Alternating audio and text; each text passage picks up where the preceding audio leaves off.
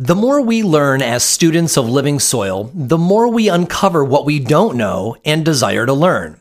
We move from simple concepts to harder ones, always building a bigger picture of the world for ourselves. During Shaping Fire episode 79 with Joey Berger on creating soil amendments and natural pesticides from local plants, I stumbled into a gap of my own understanding right there during the episode. Joey was explaining the challenges to using aerated compost teas on compacted low oxygen dirt, and I realized that I really didn't have a good context for what he was saying. I mean, I learn on every Shaping Fire episode, but in that moment, I realized that while I use aerated tea and could discuss aerated versus anaerobic inputs on a convention panel, that I really didn't have it solid in my head from a regenerative perspective. How to use it as a regenerative tool. I laughed it off during the show and kept going like I'm supposed to as a host. But when the show was over, I immediately got on the phone and called up my buddy, soil scientist Leighton Morrison, and interrogated him for an hour and a half on aerobic and anaerobic inputs and their uses. And at the end of that conversation, I realized how useful and entertaining this information really is, and I figured you might get off on it too. If you want to learn about cannabis health, business, and technique efficiently and with good cheer, I encourage you to subscribe to our newsletter. We'll send you new podcast episodes as they come out, delivered right to your inbox, along with commentary on a couple of the most important news items from the week and videos too. Don't rely on social media to let you know when a new episode is published. Sign up for the updates to make sure you don't miss an episode. Also, we're giving away very cool prizes to folks who are signed up to receive the newsletter. There's nothing else you need to do to win except receive that newsletter. So go to shapingfire.com to sign up for the newsletter and be entered into this month's and all future newsletter prize drawings. You are listening to Shaping Fire, and I'm your host, Shango Los. Today, geologist and living soil scientist Leighton Morrison returns to Shaping Fire. Leighton has joined us before for episode 59 on water and watering, and also for episode 54 on geology and biomimicry in living soil cultivation. Leighton is a lifelong enthusiast of both aquaponics and living soil. His obsession with Biosphere 2 led him to set up aquaponics experiments at the Rodale Institute. Leighton has worked with world renowned soil biologist Dr. Elaine Ingham, blending his aquaculture insights with traditional compost and compost tea strategies to prove that natural farming techniques can replace modern synthetic agriculture. Leighton is currently founder of Kingdom Aquaponics and co-host of the Living Soil Conversations show on Future Cannabis Project. Leighton is a sought after speaker and past co-founder of the Science of Organic Regenerative Cannabis Cultivation conferences. Today, we're going to talk about aerobic and anaerobic living soil environments and how to effectively use each to build your soil. Welcome back to Shaping Fire, Leighton. Oh, it's great to be back, Shango. It's always a pleasure to chop it up with you. Fabulous, fabulous. So let's get right into it, man. So um, the discussion of the day is aerobic versus anaerobic growing environments for cannabis, and you know um, it's kind of cheesy to start off a discussion with a you know a definition. It's uh, but but you know when it comes to it, anaerobic and aerobic environments are just at the fringe of the science that a lot of cannabis folks know. For for natural farmers and for you know serious experienced cultivators, the idea of throwing around you know aerobic and anaerobic as terms is something that they do every day. But most consumers and probably a lot of everybody else is not going to be as readily uh, comfortable with those. So so let's start there. Would you define the difference between aerobic aerobic and anaerobic growing environments? Sure, Shango. It'd be my honor. Um, so, anaerobic means void of oxygen. So, that would be zero parts per million. And aerobic, um, to the best of our scientific explanation at this point, would be eight parts per million or greater. Now, there is a top end of that, which uh, is problematic. If you get to 12 to 15 parts per million in a parts per million of oxygen in a um, aquatic environment, you'll actually start doing damage to uh, fish, uh, their eyeballs, their their slime, their you know the biofilm on their on their scales. So there is definitely a, a top end, and, and I'll give you a quick short story. Um, when I was down at Rodale working under Elaine, um, she had a brewer that she was frustrated with uh, wasn't getting to work properly and uh, so she asked me to take a look at it and i basically said well you, your air pump is undersized. That's why you're having problems growing out these organisms. And it made me start to think like oh man what if i brewed with pure oxygen? What would happen? So i got a tank of oxygen um, and i figured out a way to cool it because or warm it i should say so i didn't subject the water or the organisms to you know ice cold uh, liquid oxygen. And um, I started brewing with with oxygen, and I killed everything very quickly. so that's a fun little fact that yeah, there is there is a point of too much. So, so we want to find this particular uh, balance where our target our target microbes can can most survive or most thrive. I, I, this this eight parts per million uh, threshold. Um, where does that come from? Uh, you know, with most things in science, it's not usually just like put somewhere randomly. Does something happen at more or less than eight parts per million um, of oxygen that allows some process or disallows some process? Why is that the threshold point? You know, that's a great question. And I think it probably comes from um, larger organisms, not microbes, not, not microbes. Um, so fish. Um, you know, we've been studying animals and uh, mammals and fish for a long time now. And I think that there was some realization that you would not get certain species of fish, and again, I'm staying in the aquatic environment for right now, um, that could live in lower than eight parts per million in oxygen. So, you know, like uh, trout or temperature sensitive fish, uh, for the most part, would not do well um, in less than eight parts per million. So I think that's kind of where that boundary got set. Um, and it's interesting because if you look at um, swamps, where you have stagnant water and low levels of oxygen, you end up with more reptiles, uh, turtles, um, snails, salamanders, snakes. So again, I think that that science decided that at eight points or eight parts per million was the sweet spot for definition of aerobic environment.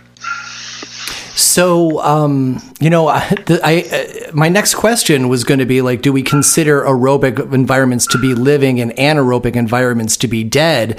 And I knew that I had a little bit of problem with that definition because I'm pretty sure that the rice paddies, um, well, where they grow rice, um, are anaerobic environments, and yet they look healthy and they grow things. And now you just named another anaerobic environment, a wetland that I hadn't considered, and and they can be teeming with life, right? Mm-hmm. And so so would you give some examples of anaerobic and aerobic environments so that we can kind of picture them in my head. Because i honestly the only thing that i pictured as an anaerobic environment was just like you know a, a sludgy pool of water in some city concrete with filth right?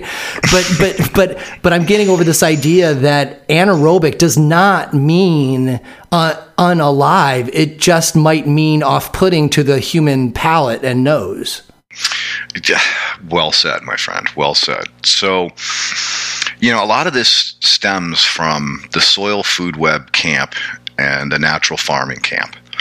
And it doesn't have to. And I, I personally try my best to make everybody realize that it's all life. And I don't care where it comes from. And, you know, the definition of a ferment is basically the use of a biological process with zero oxygen. So there's still biology in there. And I'm sure we'll we'll we'll go down that rabbit hole deeper. But here's here's some things to think about. Zero oxygen, ice cold, no atmosphere, um, no gravity, and yet the tardigrade can live in outer space. And they most recently harvested some bacteria off the outside of the uh, International Space Station in a test that they started about three years ago. And that biology was still alive. so there's a extreme environment. Um, here's here's even even more extreme. Bottom of the seafloor, under incredible pressure that would just ex, you know compact a submarine um, off of these volcanic vents. Uh, so you've got super hot, super cold, no light, no oxygen, and yet you have organisms growing. That would be another prime example of, of an atmosphere or a condition or environment um, that was void of everything that we think of as alive. So the obvious one is, you know, the other end of the spectrum. Um, and again, I'm going to stay in aquatic environments because, you know, the, we're breathing air. We're, yeah, the, the, examples are a little easier in aquatic yeah, environments too. Yeah. And also, shout out to the to the tardigrade, right? Water bears, gotta love yep, them. yep, I'm yep, part of the fan base. so, so let me let me ask this in a different way then, because um, um, if I so so my first time coming across a um a anaerobic ferment was uh, one of my uh, friends here on Vashon, Trevor. He's the first person, actually, he's the first person for me to really be aware of trying natural farming here on the island. And he had these five gallon buckets that were, you know, filled halfway with uh, uh invasive plant material from his property and the rest with water. And then he had some aquarium bubblers in a couple of them.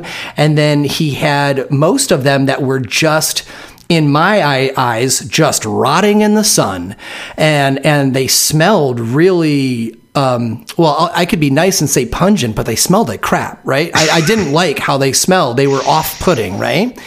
And so I couldn't believe that he was going to put this stuff in his um, in his plants, but his plants always looked really good. He's a he's a very talented uh, cultivator, and so I wonder to myself, I wonder myself now if, if, if it's inaccurate for me to say anaerobic environments are dead, they are just maybe the ones that I don't prefer. Is it possible that I, it's just because as a human, I'm a species that is oxygen loving, that I am naturally, um, uh, discouraged or pushed away from anaerobic environments because they are environments like it's a whole ecosystem that I don't interact with. Like I want less of that and more aerobic because that's the kinds of thing that keeps me alive.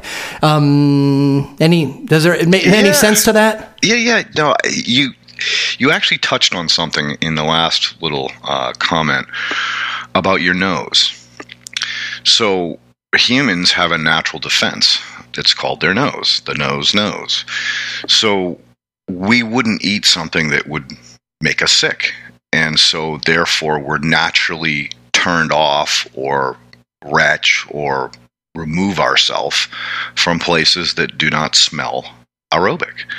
So it's it's a primordial defense and and again even in a ferment even in an environment with with zero oxygen it's still alive there's still biology that lives there it's just again not something that we would typically want to stick our hands in put our nose near uh, drink or eat um, because of that primordial defense mechanism of you know don't play with this because it smells funny or smells bad. I think that has made me, I mean, like I'm realizing it right now that I think that this has made me prejudiced against anaerobic fermentations and inputs in general because they smell bad. And so in my head, I'm like, oh, they smell bad. That's death. I don't want to pour death on my plants. And that's, that's just wrong. That's, that's bro science of the worst kind. well, I love the way you said dead, uh, because let's face it, when when life leaves the body, uh, animal, plant, or or human, um, generally there's not a very nice smell for a period of time until um, the complete decaying process or fermentation um, is over. And you know, when I first crash landed back here in uh, March fourth, uh, two days before the shutdown, uh, 2020. Um, I I was you know looking around, going, "Oh my God, this place, you know, Oxnard is amazing. You know, Ventura County. Look at all these different plants. It's all tropical." Then the lockdown hit, and I really didn't have anything to do. All my jobs dried up. Um, the whole world was reeling as to what this meant and what was going to happen and so I decided I was going to, you know, at least continue my work. Um, and so I decided I was going to make a compost pile. Only problem was I didn't have any inoculant, nor did I have any fish um, frass to to get the part pile going. So what I did was I collected greens and browns, uh, scrounged them again, diversity, diversity, as much different browns, as many different greens as I could clip, and I poured them. In, I put them in a a cylinder made out of uh, six by six wire and some insect screen, and uh, I wet them down, and then I went to the beach and I collected some um, kelp, and again, you know, as many diverse types as I could find. Threw it in a five gallon compound bucket, and sat it in the sun for five days, and watched it. And when it started to foam, um, I whipped out my microscope and took a look at it and was like, bam, look at the life in here. And it had just turned to a funk. It didn't smell putrid, it didn't smell like poop, but it didn't smell like it did when I first collected it when it was not anaerobic and it smelled fresh. Now it was something in between. And I poured that on my compost pile, and within two weeks, it was some amazing organisms uh, growing in there. so our our thought of that something bad means automatically is dead is is incorrect. It, you know, there's still a lot of life there, as we've just discussed. So again, it's you know a primordial instinct to reject something that does not smell um, like something we want to consume, but that doesn't mean that it's dead. All right. So so if we if we now understand the difference between aerobic and anaerobic environments, and we get the idea that um, you know generally one is not necessarily better than the other; they're just different expressions of life. Um, but we are talking about our favorite plant, cannabis.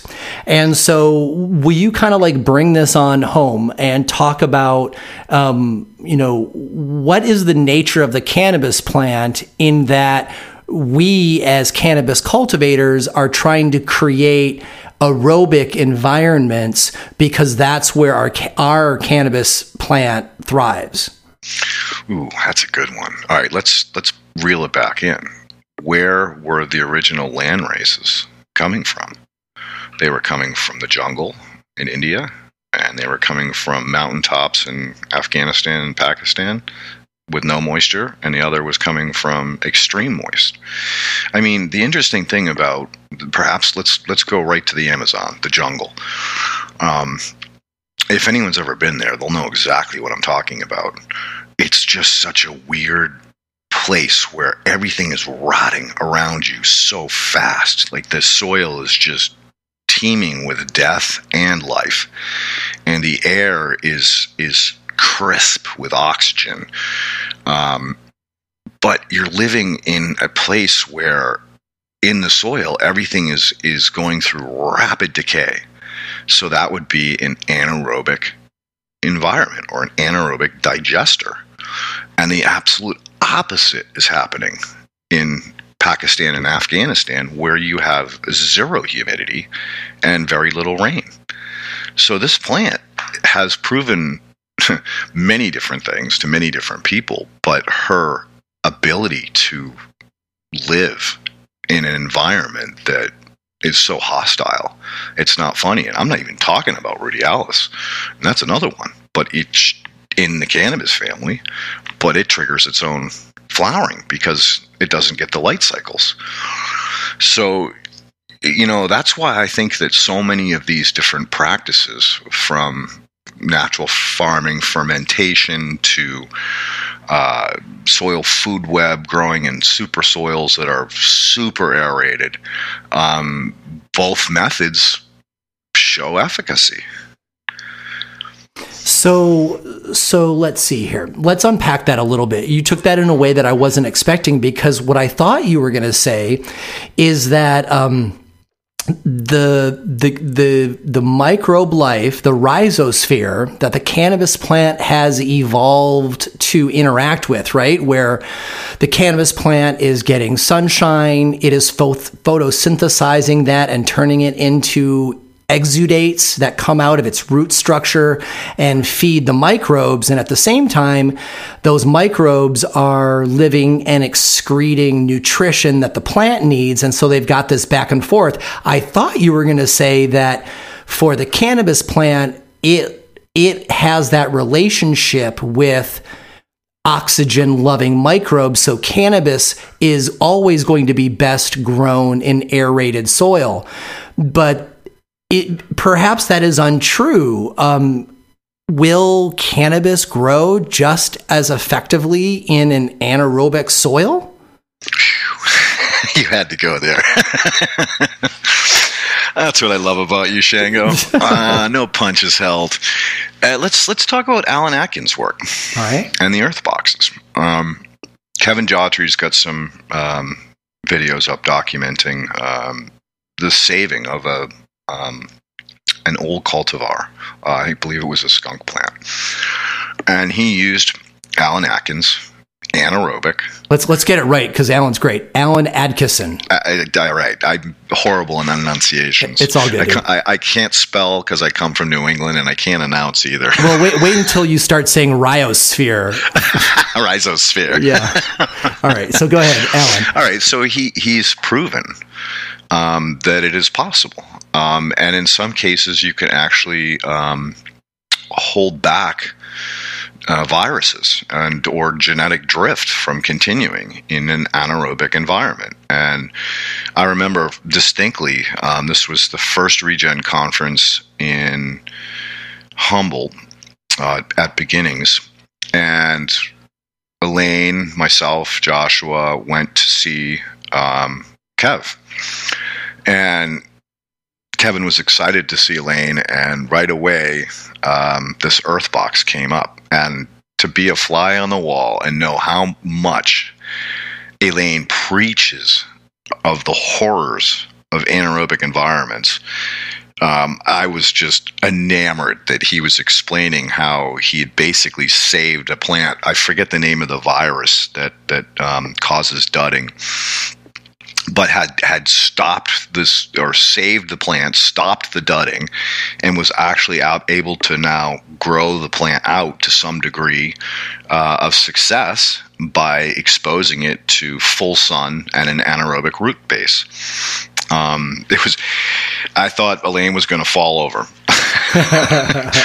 but there's, you know, there's also um, sips where you're using um, anaerobic water um, underneath soil and having the roots push through and down into that anaerobic water. And there is some efficacy there.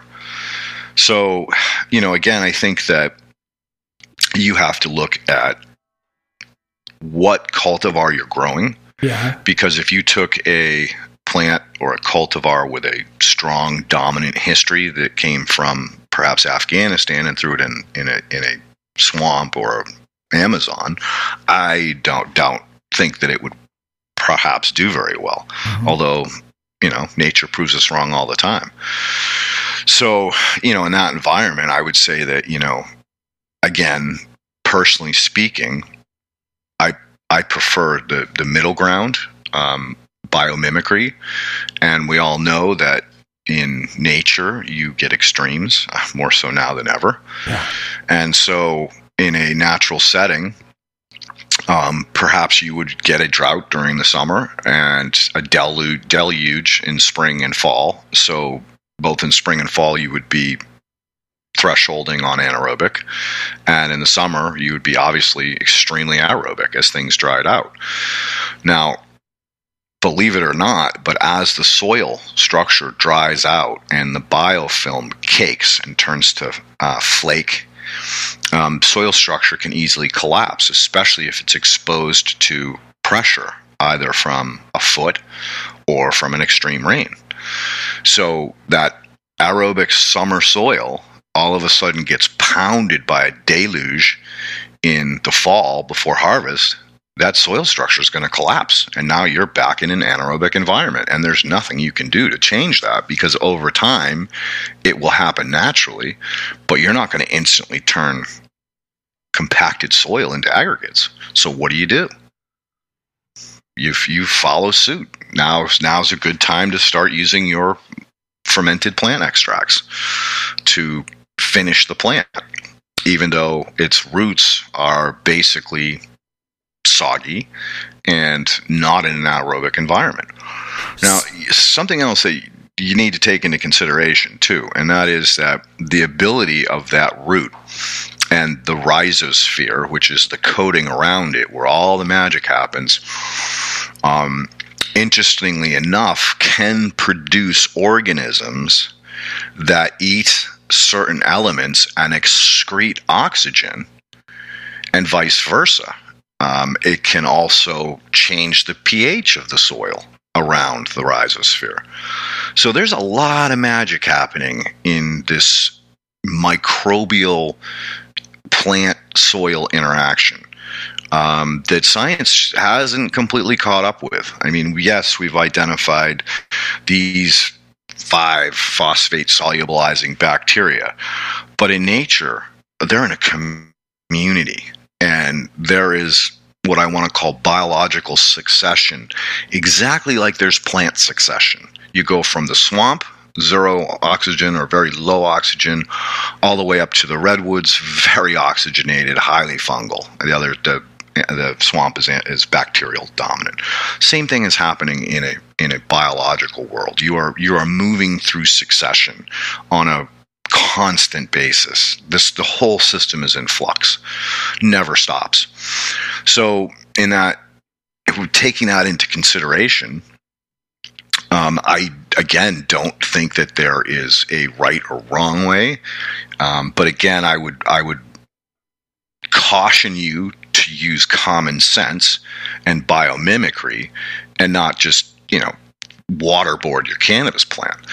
Um, definitely give it give it some time to dry down if you're going to overwater it. I mean, I know people that water stress, um, and they have good results. Um, so again, I think it's comfort level um, as to what you feel is your best methodology for growing cannabis.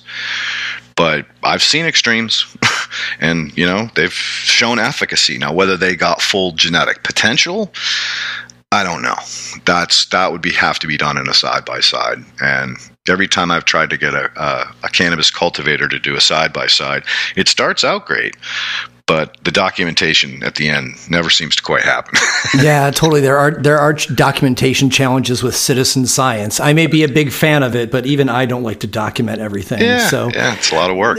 So I want to talk we'll talk about one more aspect before we go to our first commercial break. We're gonna when we come back from the commercial break, we're gonna talk a lot more about uh, taking your soil from an anaerobic environment to becoming aerobic and and how to condition the soil and such. So we're gonna hit that, but but the last thing I want to hit here is, you know, in the, this first set, giving people a picture of what anaerobic, anaerobic environments are looking like. We just pinged the extremes, right? Mm-hmm. Um, that's not how most of us are farming, though. So most of us are farming with, um, you know, like maybe it's new young soil or maybe it's last year's soil but let's just say un- unless you just bought a parcel and and you are uh, working on terrible soil or if you just brought your pots out of a dry garage and they were all stacked on top of each other so they're like dry hydrophobic and compressed let's say like generally people are using fluffy soil. And and it, even with these extremes that would should be considered the I don't know, I guess I could say gold standard, but our default setting is to grow in aerobic environments with a with oxygen loving microbes because we're growing an oxygen loving plant right I, mm-hmm. I just want to like back up if we've confused anybody because we we kind of our examples were pulled from extreme examples and and I want to make sure people understand you don't have to suddenly start growing in an anaerobic environment to to have the plant thrive like the, the we're we're we're looking at the entire picture but really we're still saying grow in aerobic environments. Correct. Um, you know, super soil or soilless mediums are by nature, you know, oxidative. They're they're very aerobic. There's a lot of pore space. Um, we consider them low tension soil, and by tension I mean the ability of water to hold pressure in the soil. Um, so yeah, when you're pulling out those pots after um, you know been sitting in the winter uh, over the winter, dry and with no plants in them, you are going to have um, hydrophobic issues. And so the question is how best to land a inoculant on that material um, that can hold and take uh, take take uh, footing, take hold to it. And so you know that's where you're you're best to try to get a lot of the material back to a hydrophilic state so that you're not fighting it and everything you pour on it um, just runs over the top and off the side and so you know there's some there's some tricks um, there's uh, yucca extracts which is a surfactant so it helps the water uh, coating or helps the water coat instead of bead. So we've all seen, you know, water droplets bead up on the on the hood of your car, um, but you've also seen when water just glazes something, and that's where um, these surfactants um, really play a good role in, in you know creating that uh, moisture bond to the material that has basically has a coating of wax around it.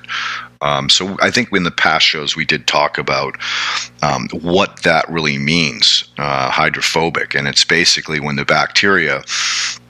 Uh, are not in an environment where they're they're happy, um, they will go into a cyst form or encyst, and basically what that means is um, they create a wax coating around the outside of them and that in turn um, because there's so much of them and there's obviously biofilm.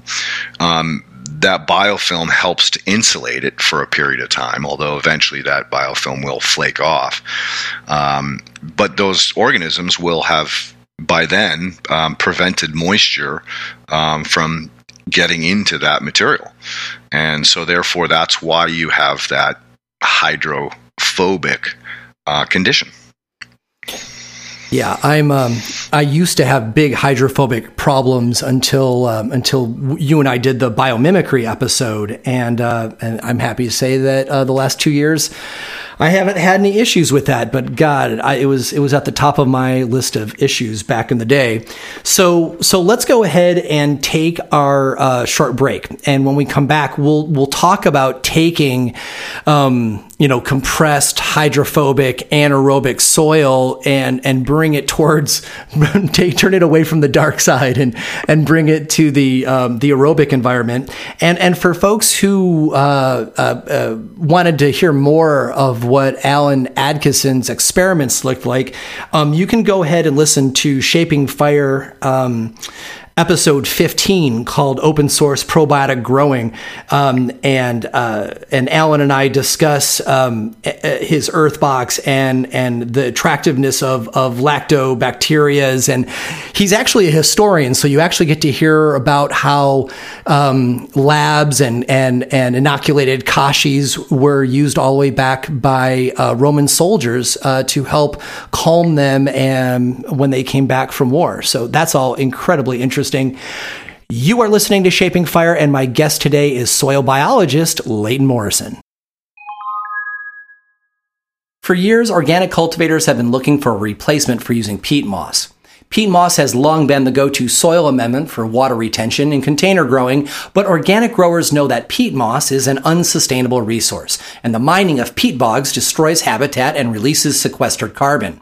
But peat moss works so well that many have continued to use it. But now there's finally a revolutionary replacement for peat moss that shares the same benefits while also being sustainable. Pit moss sounds and acts like peat moss, but instead of being mined from fragile ecosystems, it actually is made from upcycled organic paper and tree bark. Pit moss is excellent at retaining water in your substrate and creating air pockets and tiny living environments for microbes. Pit moss instantly increases aeration, nutrient absorption, and water conservation too. Carefully and locally sourced, pit moss is the result of decades long research into the use of recycled paper fibers. Pit moss has the fluffy nature of peat moss and handles exactly the same. And like peat moss, pit moss is inert, so it won't change your pH. Available in a range of preparations, including a nutrient enhanced blend, a coco coir blend, and also as an organic soil conditioner with no added nutrients. Pit moss is also available as an animal bedding. So go to pitmoss.com now to learn more. That's P I T T M O S S.com. Growing healthier, more sustainable plants. Pit moss. With the National Hemp Program in flux due to stringent THC testing requirements, brothers Seth and Eric Crawford continue to release seeds to hemp farmers that will be legal, no matter how you grow them or when you test them. These new varieties from Oregon CBD seeds have substantial amounts of CBDV, CBGV, CBCV, and THCV while always staying below the 0.3% THC limit and guaranteeing compliant crops for farmers every time. Also, these new varieties cannot be pollinated by your neighbor's uncontrolled pollen or a rogue male in your own crop either. Oregon CBD seeds are non-GMO certified too. Oregon CBD Seeds was founded and funded in 2015 by Seth and Eric, maxing out their personal credit cards without outside investment. They continue to refuse outside investment that would change their company culture. Oregon CBD grows tons of fresh food on their research farms for local food banks. Literally tons of food. They also give away tens of thousands of pounds of R&D flour to patients. As their company began to succeed, Seth and Eric started donating money to the cannabis medicine and hemp fiber cause too by giving millions of dollars to Oregon State University in order to establish the world's leading cannabis genomics research program. And they treat their employees right. Oregon CBD pays for full health and dental coverage for their employees, a 401k program, and their minimum starting wage is 20 bucks an hour. Plus everyone shares food from the farms. Seth has been on Shaping Fire a few times to talk about novel cannabinoids. You can check out episodes 25 and 37 on CBD cultivars and the hemp market, episode 66 on triploid cannabis genetics, and the very first Shaping Fire Live, episode 47, with Seth and soil expert Jeff Lowenfels talking about autoflowers. If you are a hemp farmer and you want to grow reliable seeds that are sure to thrive and pass testing, check out OregonCBDSeeds.com to learn more about buying seeds for the 2021 season. That's OregonCBDSeeds.com. There is no doubt that auto-flowering cannabis plants have finally come into their own. And Night Owl Seeds works tirelessly, bringing you autoflower genetics that are reliable, thriving, and with extraordinary terpene profiles. Night Owl Seeds is an industry leader because of the focused work of their founder, Daz. Daz is passionate about the cannabis plant and pushing what autoflowers can do, and cultivators know that these efforts show through in his seeds. And Night Owl seeds really are extraordinary. Just take a look at the thousands of photos by fans on Instagram. The proof is there and obvious. Terpenes are complex and rich. Plants have vigor. If you are a fan of Mephisto genetics like I am, you'll likely also love Night Owl seeds. Night Owl founder Daz worked with Mitch Mephisto to build the Mephisto brand for years, including breeding Mephisto's much loved Sour Stomper and Cosmic Queen cultivars. I'm growing both Night Owl and Mephisto this year because I want the best. And Night Owl Seeds knows how to cultivate community too. Daz puts out great stickers, exclusive packaging for limited runs, and desirable freebies. He really draws you in if you love creative branding. Night Owl even has the Secret Owl Society text club. Just text the word Night Owl, one word, to 760-670-3130 for early announcements and exclusive opportunities. Of course, you can see lots of photos and find out about upcoming drops by following the Night Owl Seeds Instagram too, at daz.nightowl. That's D-A-Z dot night owl. You can get your packs of Night Owl seeds at several distributors, including DC Seed Exchange, Insane Seeds, and Hembra Genetics. That's Night Owl Seeds. There's a difference because we're different. Welcome back. You are listening to Shaping Fire. I am your host, Shango Los, and our guest this week is soil biologist Leighton Morrison. So, here in second set, we're going to kind of shift gears a little bit. During the first set, we all talked about um, the nature of anaerobic and aerobic environments, some examples, how to think about them, the extreme examples. So, you know, so far you kind of got a good picture of, of you know, these different ways of growing. Um, but the second set, we're going to kind of go through um, kind of a specific example of, of working with your soil when you're coming from an anaerobic abused soil, what most of us would call dirt, right? Before before it's teeming with life, it's compressed and and there's not much going on there, and and most of us would call it dirt, and then we build it into soil. But this all comes specifically from um, I think it was three episodes back. I was interviewing um, Joey Berger, and I was using for an example about how I use these you know incredibly aerated teas in my garden every summer summer and, and, you know, I love my brewer and, and, and, and how I like, you know, bubble it up. And then I go and I, and I pour it both as a, as a root drench and foliar leaf for most of my plants, you know, you know, food and medicinal plants.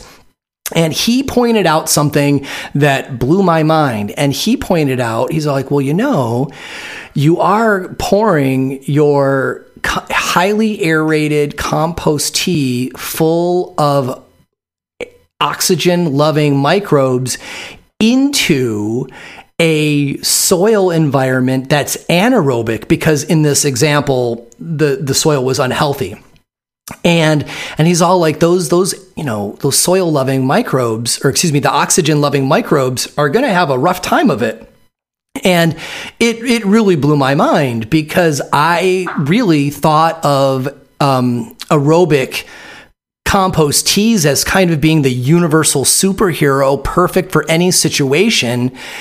And when and and and now I get the idea that oh, when I when I pour it on this anaerobic environment, I'm actually just creating a bunch of death and sludge in the area because these microbes are going to immediately die, and then they're going to have to be removed from the you know from the rhizosphere. And so and so I called you, Leighton, and, and so and so you explained to me the the, the subtleties about the type of aerated teas slash ferments that we're that we need to use. So so let's kind of go through that process if if you would with me, Leighton. So so in our example, um, we have got ourselves an anaerobic dirt environment, and I am happily about to dump a whole bunch of ultra aerated tea on it.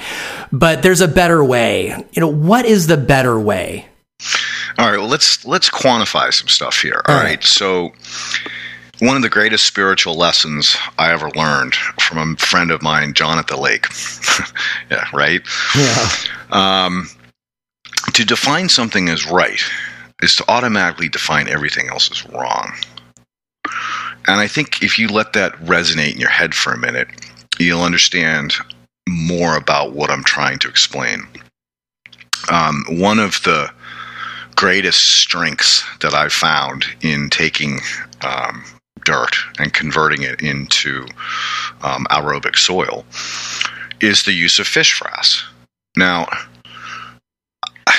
I started this journey a long time ago as a kid, um, but later to pick it up after a divorce. And at the time, I was working with um, aquaculture uh, companies to harvest their fish manure and work with it. And I want you to think about this for a minute. So that manure went from aerobic as it came out of the body of the fish in a water column of 8 to 10 parts per million. It sank to the bottom where it started to go through um, an anaerobic digestion, for lack of better words, to a point where it was screened out through a filtration, um, where it went 100% anaerobic and then I would take this material and I would aerobically stabilize it um, until I had this sweet smell, which I associated with certain biology because I was able to do the microscopy to verify it. And if you think about that, that went from aerobic to anaerobic back to aerobic. So, what type of organisms will be present? And the answer is all of them because if the environment isn't right, they will cyst. So now I have this incredible toolbox full of anaerobic, aerobic, and facultative or oxygen tolerant anaerobes, as well as low oxygen uh, tolerant aerobes, and everything in between.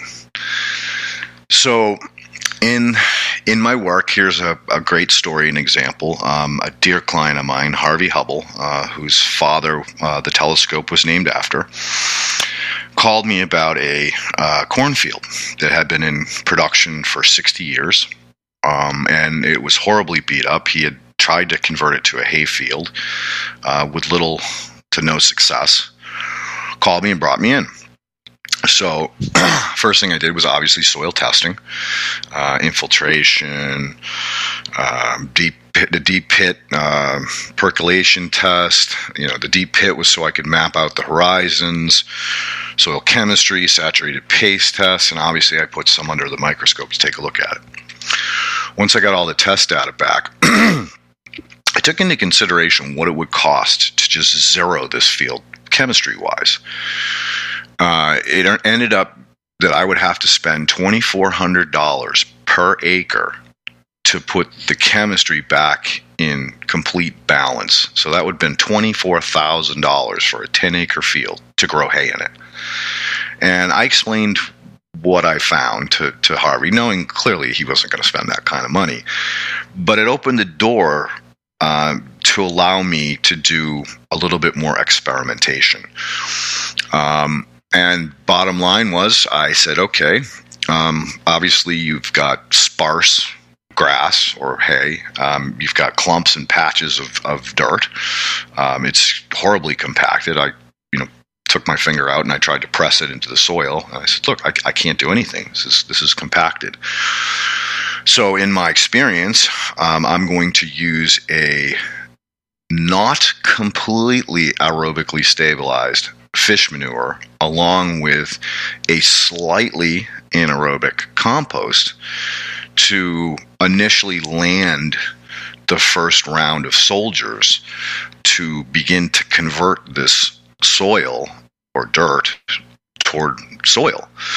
Um, I also asked the uh, farmer that was doing the hay to um, get a little bit more diversity in the seed mix, like you know clovers and some flowers and stuff that would not hurt the uh, the the consumers, the cows and the horses.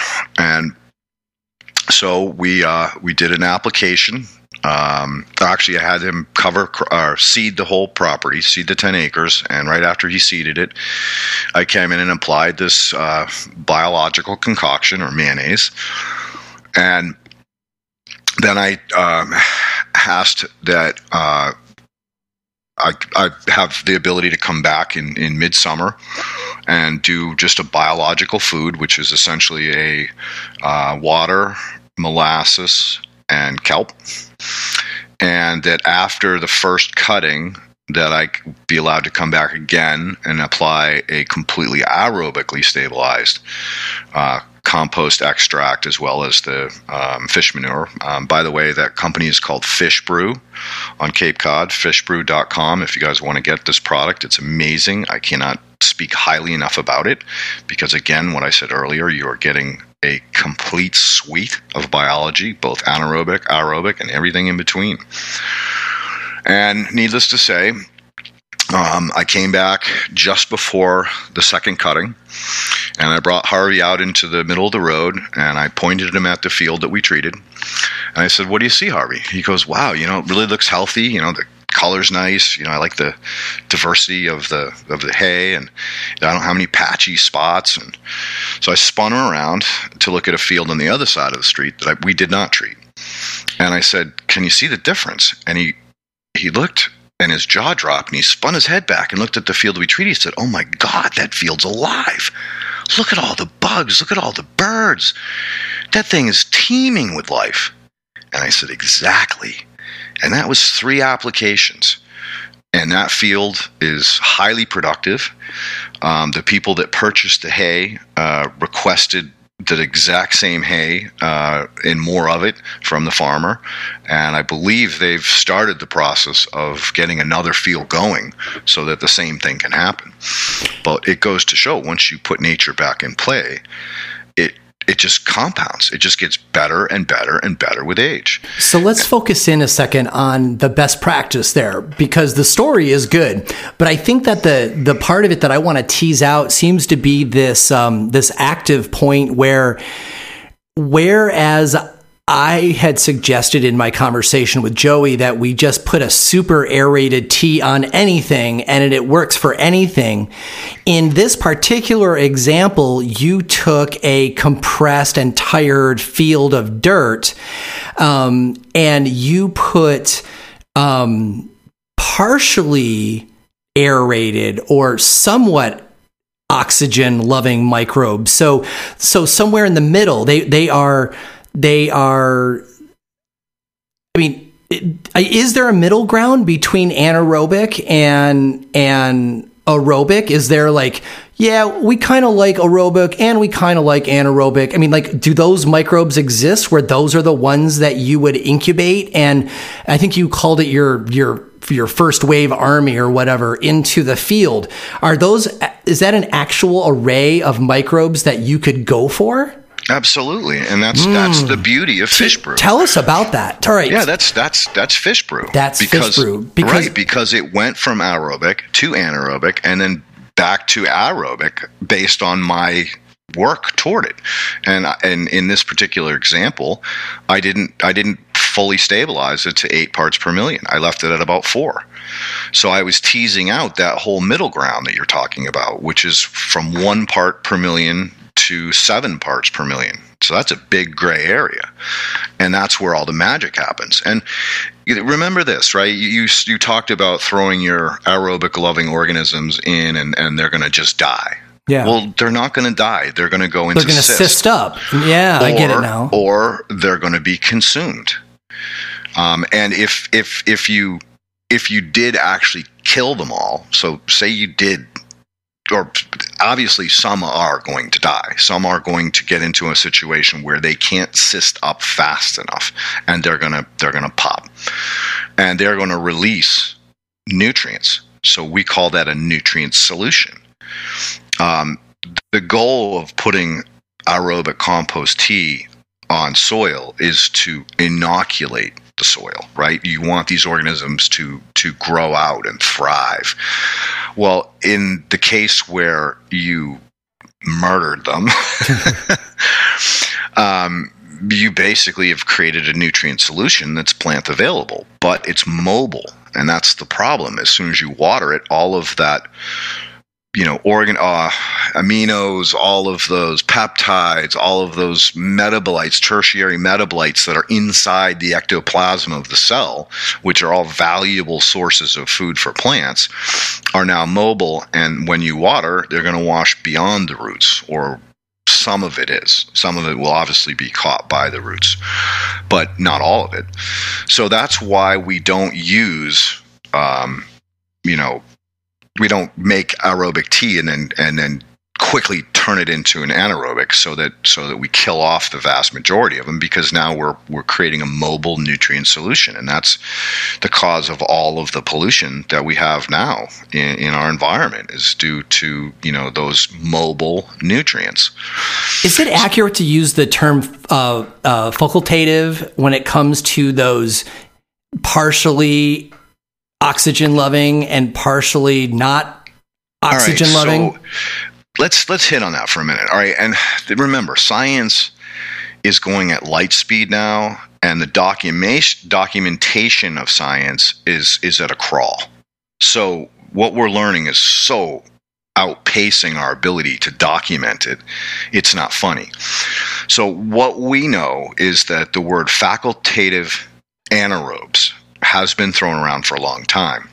I prefer the term oxygen um, tolerant anaerobes. So these are anaerobes that live and thrive in zero parts per million, but can function to some degree, perhaps not thrive, um, in a semi aerobic environment.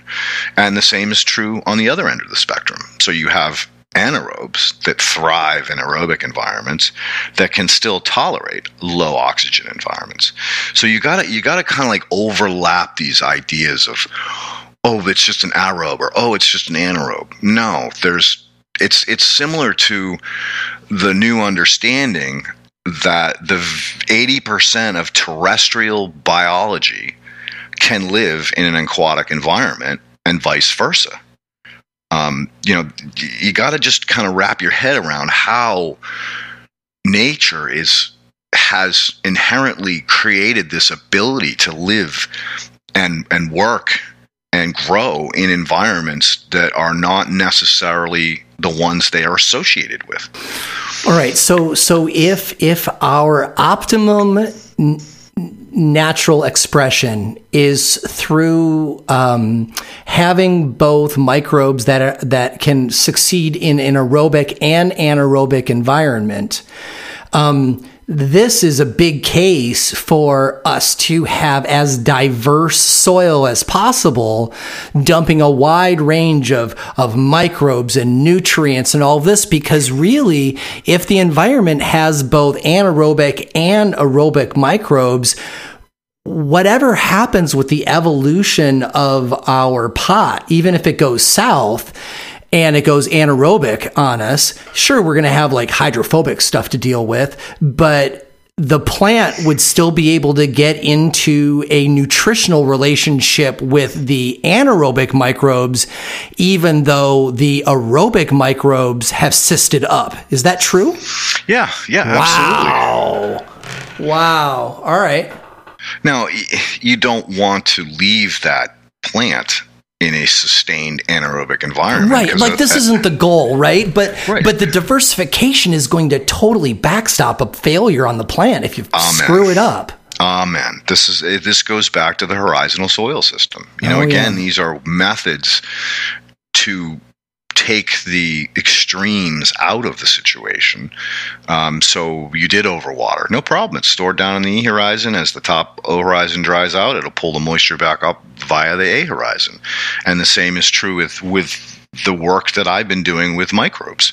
I mean, that was that was the you know accidental amazement or amazing thing that, that happened when I started playing around with, with fish manure was that I was by default catching this incredible suite of organisms that again 80% of them can survive in a terrestrial environment and they came from both aerobic and anaerobic conditions and then I stabilized them back to aerobic. But if I didn't they still worked. So, it, you know, it's again using biomimicry and understanding perhaps bigger picture like before the great human expansion um, there was mass migrations. And these migrations were you know thousands of ducks that darkened the sky that landed in that pond and ate and shit and thrashed and trashed and then bailed out of there well, they just turned this gorgeous, beautiful clear water pond into a mucky, nasty smelling anaerobic cauldron, right? Mm-hmm. But what happened? That pond came back, roaring back again. And this this is on buffalo, deer, moose, fish. Fish would come in and just thrash a harbor, and then the prey fish would come in or the predator fish would come in and just trash and trash and take a bite out of every fish and leave carcasses everywhere. So this kind of anaerobic, aerobic back and forth is part of nature. It was part of the beauty of the Garden of Eden before we put an end to it through our mass expansion. Again, biomimicry.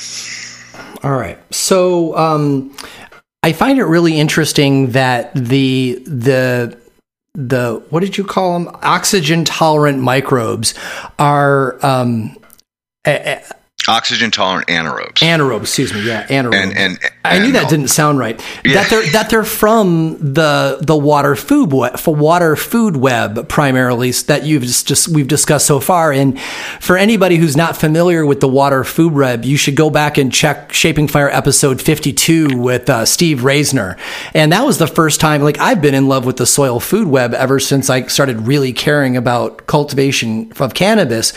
But to find out that there is a a, a an entirely uh, different food web that takes place in water like you know it really blew my mind. But but now you're talking about the water food web and bringing these oxygen tolerant anaerobes over to help us condition soil to bring it to take it from a zero oxygen to a medium oxygen so we can make it to a high oxygen and slowly but surely you know rejuvenate this soil are most of these oxygen tolerant anaerobes in the water food web, or are those just your preferred ones to use because of their ease of accessing them?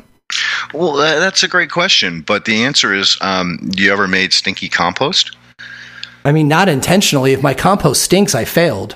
Right, but it happens. So those are those are terrestrial biology that, oh. that are um, oxygen tolerant anaerobes, right? Because they didn't just happen; they they were there or present, and they became uh, active due to either lack of oxygen as it went down, or vice versa. As the oxygen went up, as things started to break down and you moved from thermophilic to mesophilic, um, they became active again. So, again, you can't look at it like it only goes in one direction because it's constantly going back and forth. Well, the bigger picture that I'm getting out of this is that so long as we're not working in a non natural, sterile ish environment like, um, like uh, synthetic hydroponic, right? Where where you know places where worms can't live, right? So so long as we are are using natural practices, there will always be in all of the water, all of the soil, in every rhizosphere, there are going to be both anaerobic and aerobic microbes because of the natural diversity of the soil. And actually, what we want to do is we want to move our soils from being compressed dirt like anaerobic to be increasingly aerobic, but the goal is never to get rid of the anaerobic microbes. We just want them to cyst up and hang out in case we screw up the pot and we need them as part of our save. Yep. Amen. Oh. It's called a buffer.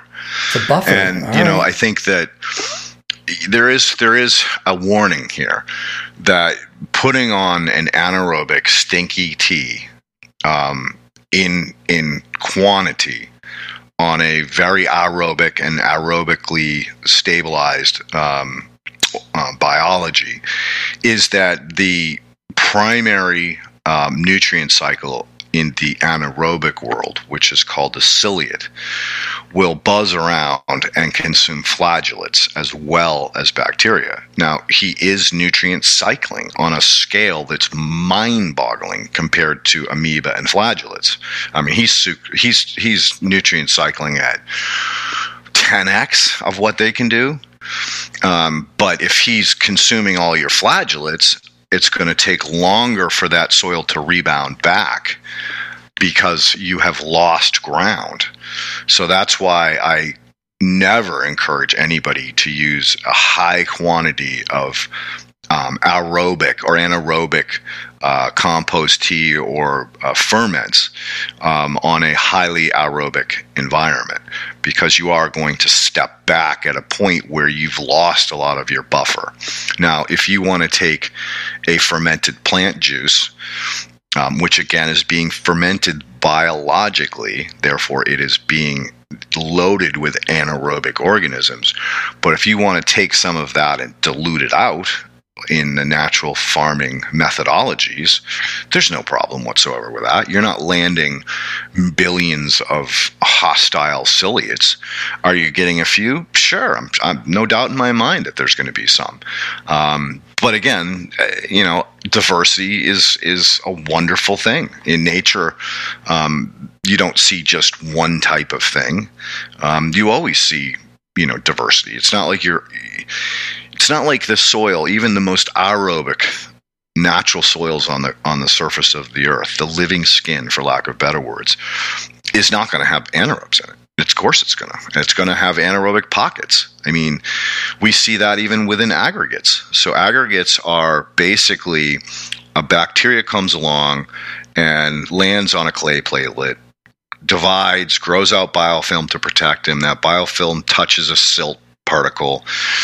They keep expanding out. Now that now that biofilm is expanded onto a sand particle and this bacteria is growing kids dividing left and right and before you know it you have a micro aggregate well eventually that turns into a macro aggregate um, and this is something you and i have talked about in the past um, into a rhizosheath which is the big clump that you pull up when you pull up a weed. That's just a giant sheath.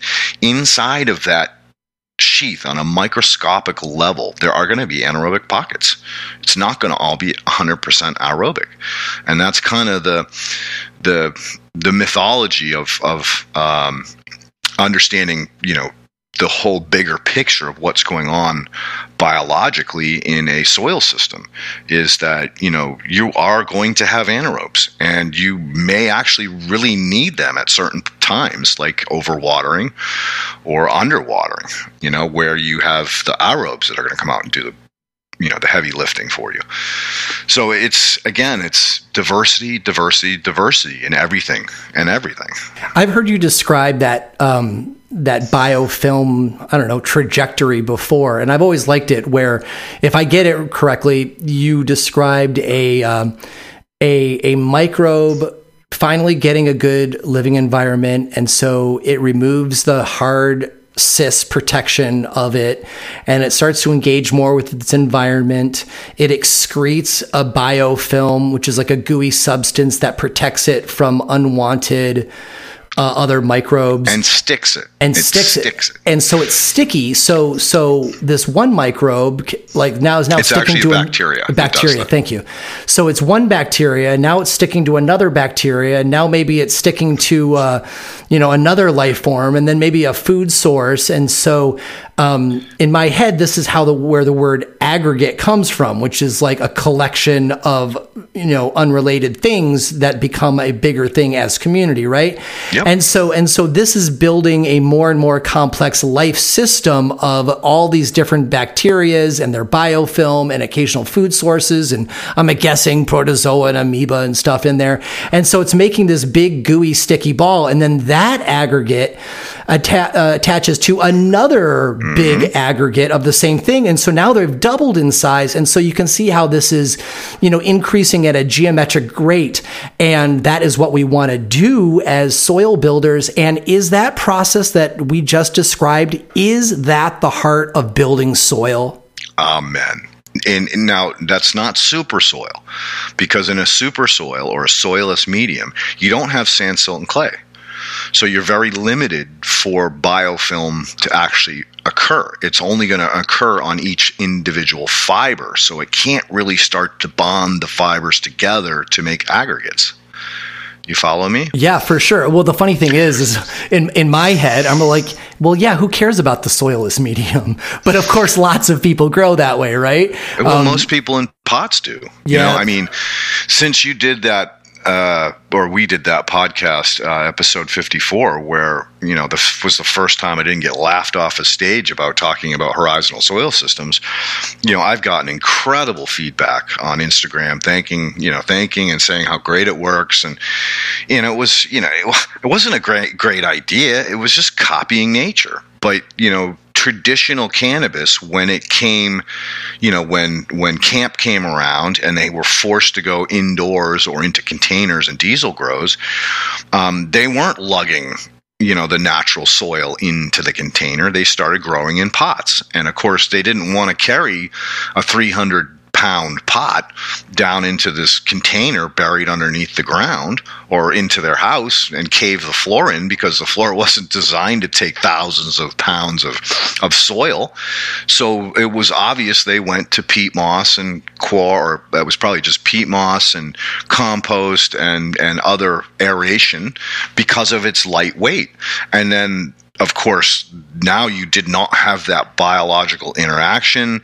So all of a sudden, those um, you know organic raw nutrient blends, the stone dust and crab meal and oyster shell, that no longer worked. So they went to bottled nutes, and this this soil profile or soil system, uh, the soilless medium, was a great way or a great medium to hold water and to hold nutrients so it didn't lose it. And so that was like the natural progression into these soilless mediums was by default um, based on you know the government cracking down on on you know the free loving cannabis growers. And so you know that's why I continuously use the term soilless medium or or uh, super soil because there's still a tremendous amount of people out there using this, and now they can go back to using meals and teas with their super soil. Although the originals were just growing in soil, they really weren't amending the soil that much. I mean, they didn't want to haul bales of peat moss up into the hills to grow their cannabis, so they just planted it in the ground so you know that's that's where all of this um, struggles come in uh, in in understanding you know the difference between tension soil and low tension soil and the limitations of both. Um, you know, low tension soil has its limitations and regular soil has its limitations because you, unless you fluff it up or unless you have a highly aggregated soil, you're not going to get the plant to push like you want because those roots can't bind or pound their way through that compacted soil. So that's where time takes place. You have to cover crop, you have to get that soil prepared for the the growth of the cannabis plant if you want to try to you know get your yields and get your um, you know full genetic potential, you can't you can't be planting in, in hard cl- compacted clay. Plant's not going to do well. That's the that's the most cogent and generous description of soilless medium that I've ever heard. You know, like like you know, sometimes I'll, i get on my soapbox and I'm all like, well, you know, I like the way that Jeff Lowenfels thinks about it. Where why would you want to grow in anything where where worms can't live, right? Because mm-hmm. that's that's at the you know the basis of so much biology. But your description not only explains the you know the socioeconomic and political impacts that that caused the cocoa, but the idea that you know, using a, a, a, a non soil cocoa blend is comparatively better than unbuilt soil, you know, just crappy dirt, right? Mm-hmm. You know, but, but then it takes more effort and natural farming techniques to really breathe life into compacted soil. I see again how I can't make the uh, like a wholesale claim like that because it really depends on where you are, what resources do you have, what natural inputs do you have, what is the legal environment where you are, how strong are you, are you an immobile patient?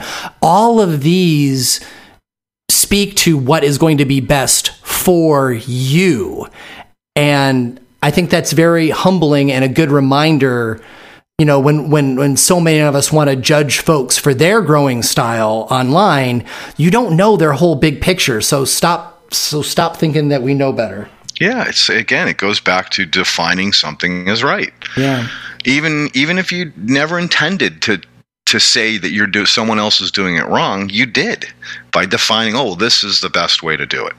No, there's everybody's situation and circumstances are different. And like you so beautifully or eloquently put, you could be a patient in a wheelchair. You you could have no access to coir or peat moss or or nutrients. You know, you may be forced to cover crop just because you don't have anything else. You don't have the money to go out and and buy all these inputs.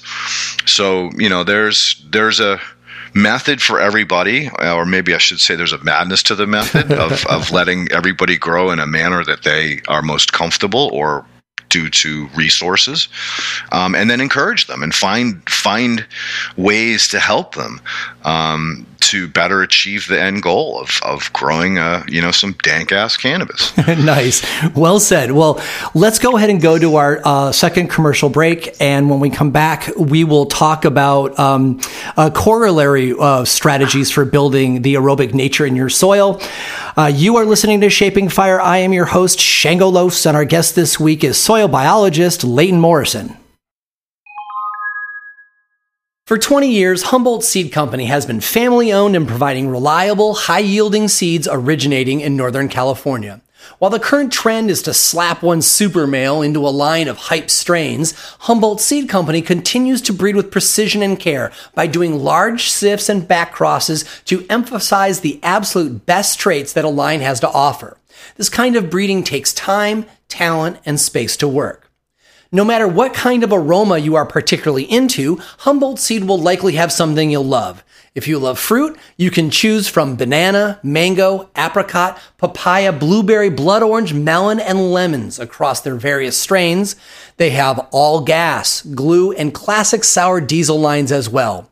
Of course, there are the heritage California strains like OG Kush, Jack Herer, and Headband, and their award winning blueberry muffin is one that delights just about everybody's palate, especially when concentrated. Humboldt Seed Company is proud to bring to market the infamous Freak Show Cultivar 2, which has a great THC high, but looks so much like a fern that some folks can't even identify it as cannabis. It's a plant that really needs to be seen to be believed.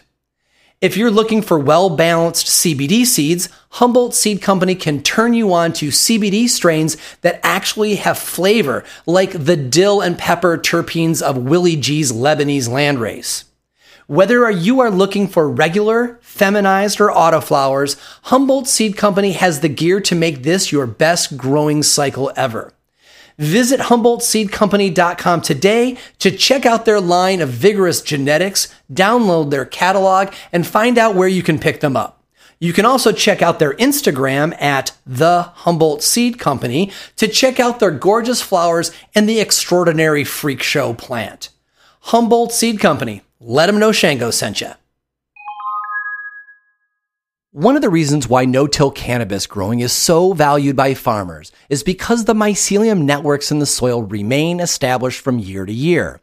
And we know these fungal networks are essential because they are the nutrient superhighways that extend far and wide in the substrate to feed your plants. The trouble with growing in new living soils or blended cocoa substrates is that it takes most of the plant's life just to create these mycelium highways. Dynomyco endomycorrhizal fungi inoculant reduces that time and gets your plant eating a wider array of nutrients faster. And it's three times the concentration of the other popular brand in the US at 900 propagules per gram of two fungal species selected specifically for cannabis cultivation. Dynomyco is the result of 30 years of research and trials at the Volcani Agriculture Research Institute in Israel. It has also been vigorously trialed by cannabis and food growers across the U.S. Dynomyco is now available at grow shops and on Amazon in the United States. I love using Dynomyco to both speed up the growth of the mycelium networks in the soil, but also as a biostimulant to make clone cuttings more virile you can see side by sides showing the comparative growth on their Instagram at Dynomyco. If you demand reliable growing results and appreciate the importance of an active root zone in creating a thriving plant, I encourage you to check out dynomyco.com and use the store locator to find out where you can get yours. That's D Y N O M Y C O dot com. Shaping Fire listeners can get 10% off any size of Dynomyco on Amazon or dynomyco.com by using the discount code Shaping Fire, one word, no caps. Whether you are starting with new beds or pots, or if you want to add some zing to tired soil, choose Dynomyco to maximize your plant's potential. Dynomyco Endomycorrhizal Inoculant. Get your tickets now for the 2021 Autoflower Cup this weekend, August 6th, 7th, and 8th in Whoop, Washington, just outside of Seattle. If you are a regular listener of Shaping Fire, you've heard me motivate you to grow some autoflowers and compete in the cup. Then I shared why I support the Autoflower community and specifically this friends and family event. All there is to say now is to come. Come on out and have some great outdoor fun and let's get high. The Autoflower Cup is an over 21 event presented by Camp Ruderalis. There is something for everyone no matter your interests. Stündenglass Hookah Lounge, pop-up magical butter chocolate shop, waterfront marketplace with an array of vendors. There will be an old school autoflower seed swap, joint rolling competition, cannabis cooking demos, solventless squishing demos, and late night documentary screenings of fantastic fungi. Chef Sebastian Carosi's award winning classics like elk chili, Kobe beef kimchi dogs, oyster po' boys, and razor clam chowder. Wild oyster harvesting, mushroom foraging, s'mores around the campfires each night. Dan Jimmy of Mandalorian presentations, psilocybin mushroom presentations, camping, glamping, RVs, and Airbnb. There are a few really swanky glamping packages still available too. You can grab a four person glamping package for only 1200 bucks and a two person package for 850. And the tents and furnishings are really snazzy. I just posted a photo of one on Shaping Fire's Instagram if you want to check it out. So check out campruderalis.com for event details and follow the Instagram at the Autoflower Cup 2021. And I'll see you this weekend at the Autoflower Cup. Welcome back. You are listening to Shaping Fire. I am your host, Shango Los, and our guest this week is soil biologist Leighton Morrison. So during the first set, we made sure we had a good understanding of what the nature of aerobic and anaerobic environments are, their definitions, how we should consider them, and some examples. During the second set, we talked about this, this question of, of, of putting anaerobic ferments into an aerobic environment. And we understood that the, the key to this is, is putting the right kind of, of or ferment into the soil at the right stage. So, so as you're building your soil, you're going to be changing the nature of, of your root trench as well. Well, here we are in set three. We're going to talk about um, some other, well, we're going to talk about how to do that in a best practice, but also we're going to talk about some of the strategies for building the aerobic nature of your soil. So, so Leighton, let's start with, um, with, with how to add or how to collect these oxygen tolerant anaerobes um, and that, that we're going to put into our into our substrate. Now you've already plugged um, uh, fish brew, which I'm excited to learn more about. But you know we continually push to get off the bottle here on Shaping Fire, and and also to decrease costs by collecting this stuff on our own properties if we can. So so teach us a little bit about collecting these facultative or um, oxygen tolerant anaerobes in ways um, that we can do it natural farming style on our own parcels. Sure, sure. But I just wanted to clear up one thing real quick, and that Please. is, I plug fishbrew.com for a reason because it is an inoculant. So as long as you're not letting your pots completely dry out, or, you know, if you're in a tent, I always encourage people, even though you're not growing there in the summer, leave a house plants, uh, cover crops, something in there. Periodically water it. Don't let it go completely dry. If you do that, then you're going to maintain that rich, diverse microbial community at a at a ready to go. Um, so, and again, I, I plugged him not because I want you to continuously use the product. I just want you to use it, uh, you know, once or twice to really get that boost um, because those organisms are key to building those soil aggregates. So let's talk about collecting our own or uh, wildcrafting. So I already mentioned the kelp, and one piece of the puzzle I did not mention is that when that kelp uh, had that white foam on the top of it, that was the key moment to use it. It wasn't to let that foam crash, which it would if you let it continuously sit out there. It's going to get really nasty smelling, and that is completely anaerobic.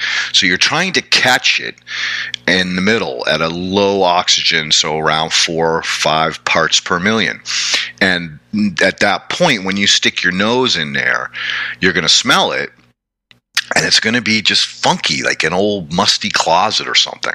It's not going to smell horrible. And when you stick your hand in there, your hand is going to be covered with biofilm. And that is the key to quickly turning plant matter into the composting process without going all thermophilic. Thermophilic is when the biology heats that pile up to a point where it kills the weed seeds. Um, it, it, basically kills the vast majority of the biology off because it's getting up to temperatures where things just explode. The cysts, even the, even the strongest of these organisms, cysts can't handle temperatures at 160 degrees. So that's why it takes almost a year for that compost to come back to a point where you've got those diverse organisms because it's happening naturally through uh, trans, uh, transference from air and from the soil that, that's underneath the compost pile. So let's talk about inoculants. So another another thing you can do, you don't live uh, near the ocean, is go to a healthy pond or stream um, and look for aquatic plants. Um, algae is a great one. Um, there's other plants, and again, you know, I, I encourage you to wildcraft responsibly and with respect. So if you're going to go pull up you know um, some aquatic plants. Don't rip them out of the soil. Just cut them. Um, take small amounts. Don't take the entire plant. Um, perhaps bring something in as a blessing to to gaia. Uh, bring a little seedling in and plant it right at the edge of where you've done your collecting. Um, you know do a kind act uh, to the environment you know, pick up trash on the way out, whatever, whatever, whatever feeds your soul. Um, but that's uh, another method is to you know collect those aquatic plants. Uh, I'm going to give Steve uh, Reisner a plug from um, Potent Ponics he came up with what he calls his sponge tech, which is basically buy a clean natural sponge, um, tie a you know something to it that, to weight it down, um, and throw it out into this aquatic environment and let those organisms naturally uh, colonize that clean sponge. Uh, I thought that was a really smart way of, of you know collecting uh, these initial inoculants. Um, so that's that's one way to get these you know what I want to call oxygen tolerant anaerobes. Um, the other is is the the silt, the the mud at the edge of the uh, waterway. Um, you know, there's all kinds of riparian zones. Um, a lot of them are polluted, unfortunately. So you really have to do your homework um, to seek out a place that you know is like in natural farming, uh, the least disturbed you can possibly find within a reasonable amount of um, you know reasonable traveling distance from where you are or do this on vacation and ship it home. I mean there's there's there's ways of doing it. Um, so that's that's one way. Uh, another way is to take compost that you know you're that's highly aerobic and that you're really happy with um, and over wet it. Um, you know start pushing it toward the anaerobic environment and then maintain it um, and and watch it now, this is kind of like growing out IMO 3. It's very easy to screw up. Um, so, IMO 3, you're basically adding all these food sources and then making sure it never hits the temperature 120 and if it does you turn it and you have to continuously do this until you break the, the mes, uh, thermophilic um, phase and it pushes into a mesophilic um, and that's where you're going to really get that rapid um, protozoa uh, and fungal growths. So, and actually, it's it's it's more fungal in in the IMO three. It's not really protozoa until you get into IMO four. But I'm not going to hang on that too long. So again, it's it's biomimicry. It's the understanding of like where do these organisms live in nature, and then either harvesting them there or recreating that environment at home or All in right, your backyard. So let's uh, let's uh, let's tease some of this apart. So let's go back to the first one where you said like, okay, number one is uh, collect seaweed. So that's great. So if I if we were to collect seaweed, which I am going to because I happen to live near saltwater, so I'm going to go down to the beach, and this is our time of year that we get lots of uh, bullwhip kelp that um, gets washed ashore, and so I take some bullwhip kelp and um, cut it up and put it into, you know, fill up a half of a, a five gallon bucket with it am I going to then cover it with fresh water or do I need to cover it with salt water since that is where those microbes are from?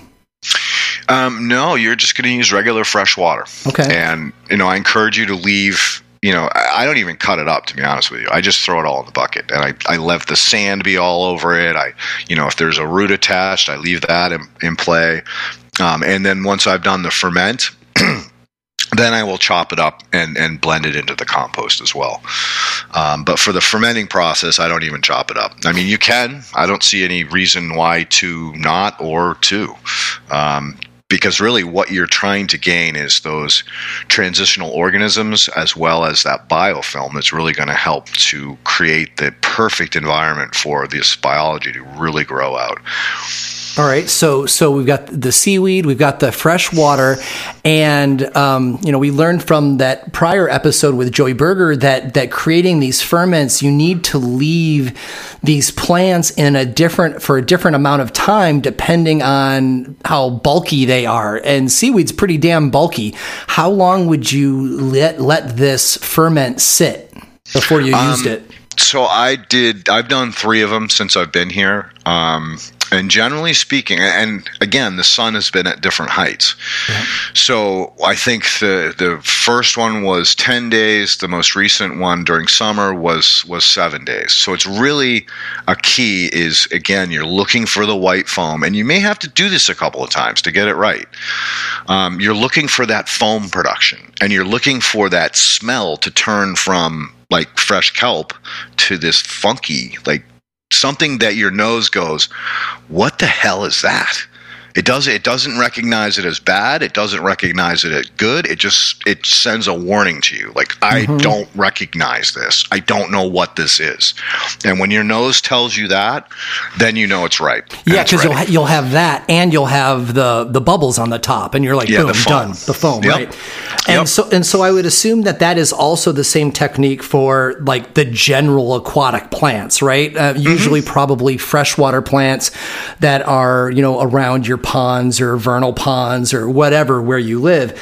You'll go and, and you'll put those in uh, fresh water, put them in the sun for seven to ten days, and remove it when you when you smell the beginning of funk and you see some of the bubbleization. But how? What are you going to do that with uh, silt and mud? That seems to be a pretty different substance. right? That's the opposite. So instead of adding water, you're adding air.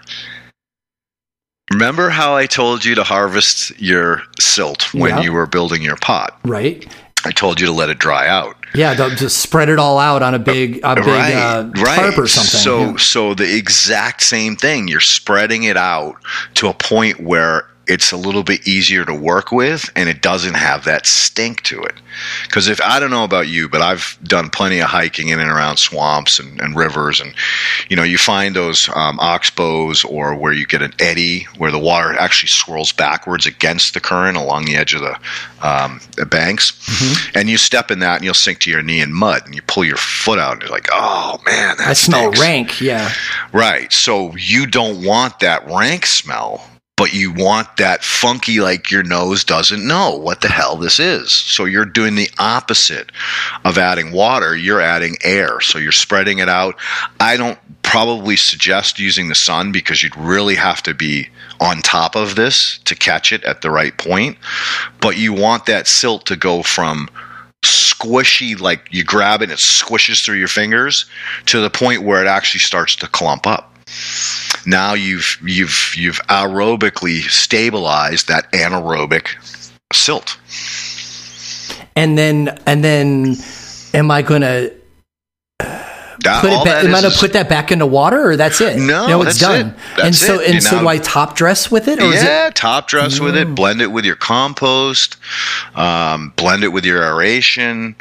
The Um, blending part's probably pretty valuable because I can imagine if you just top dress with with it that it would be tempted to shift back to anaerobic as it gets soppy wet again. Well, no, I would I would recommend taking a um, uh, like a a little bit coarser than a um, window screen Yeah. and making a little screen box, and then taking that clump and just screening it.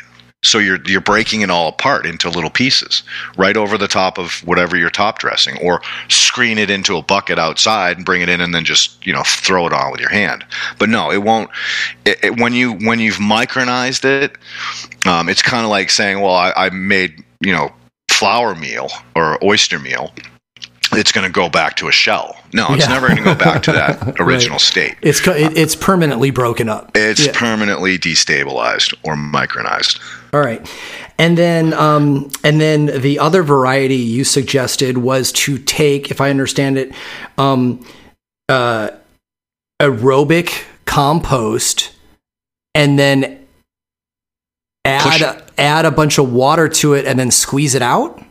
No, just push it, push it toward anaerobic.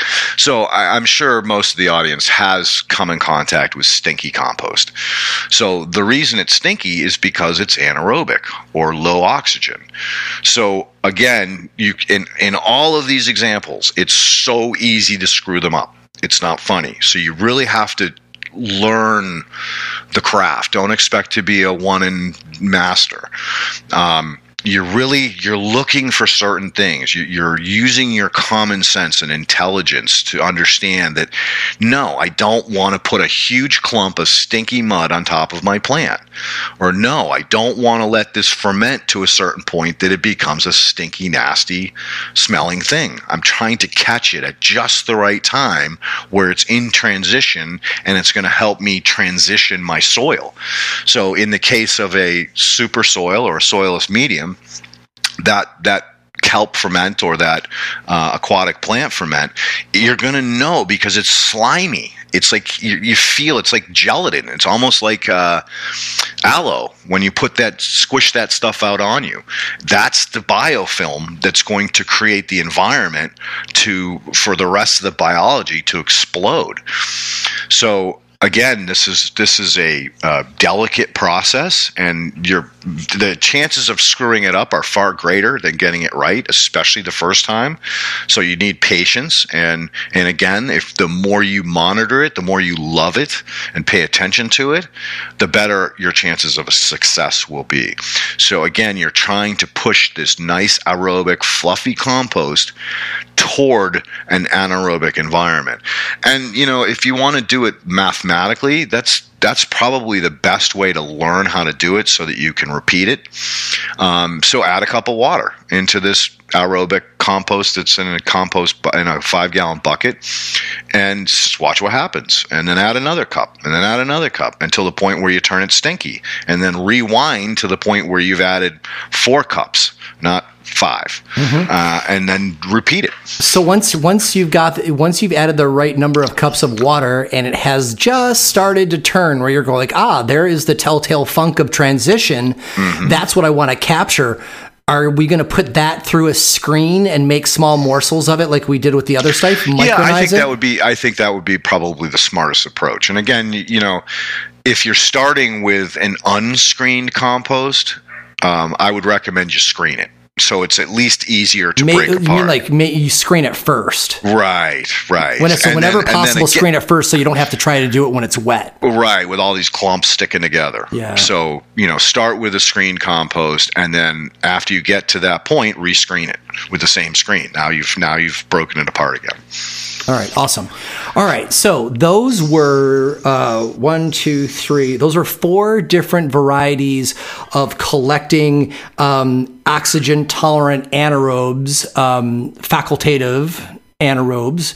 Um, and the other way too, you're you're getting um, aerobes that are uh, low oxygen tolerant as well. So, so you're, you're, getting both both both yes. teams that play in the, in the middle environment and do well on the other end of the spectrum. Right but they come together and play in the middle. So let's let's finish off with uh, any other strategies that you may have for um, increasing the aerobic nature of soil. Right? I mean, the, the whole point of this is that we're moving our soil from an aerobic environment to being uh, less aerobic and being um, excuse me, we're moving it from being less anaerobic to more aerobic by adding new microbes and bacteria that play around in the middle area.